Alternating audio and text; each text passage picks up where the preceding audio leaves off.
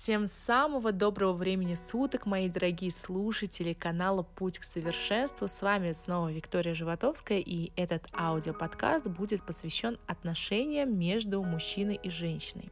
Конечно, для многих может показаться, что это темный лес.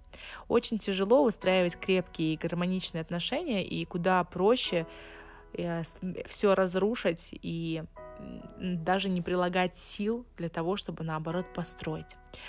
Но есть у нас у каждого в характере некоторые такие привычки, и которые подкреплены определенными разрушителями счастливых отношений.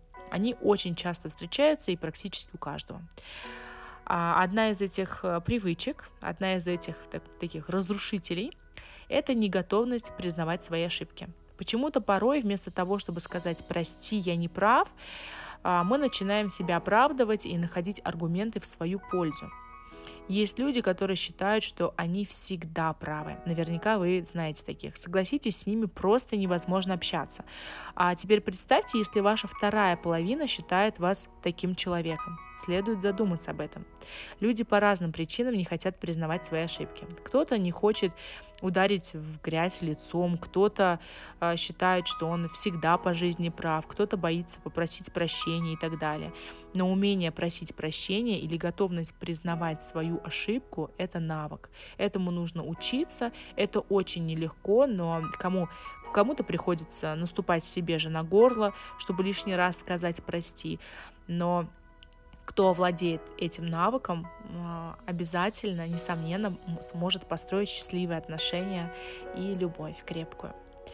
Также второй а, в списке идет это закрытость.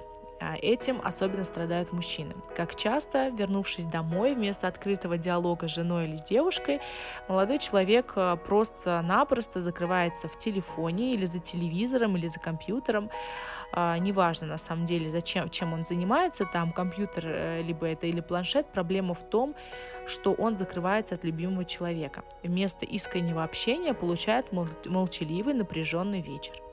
И это не значит, что теперь нужно до утра рассказывать о каждой минуте прожитого дня. Я лишь всего хочу сказать, что закрытость — это признак недоверия, и это, это разрушитель счастливых отношений.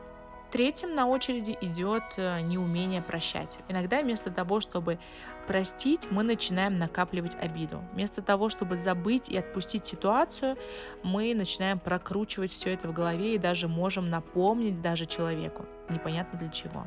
На самом деле люди недооценивают силу открытого диалога. Если есть обида, расскажи, поделись, реши вопрос. Не нужно молчать или накапливать в себе. Будьте честными с самим собой и, конечно, друг с другом. Четвертая позиция у нас разрушителей отношений счастливых – это неумение работать над отношениями. Отношения – это не сказка, где все живут долго и счастливо. Обычно все фильмы заканчиваются на свадьбе. Не задумывались почему? Потому что после всего этого праздника, костюмов, платьев, подарков, друзей и хороших слов начинаются настоящие отношения, где нужно работать. Работать нужно над своим характером в первую очередь. Не над характером другого человека, как это обычно чаще всего пытаются сделать. Менять нужно себя – замечать и исправлять нужно свои косяки.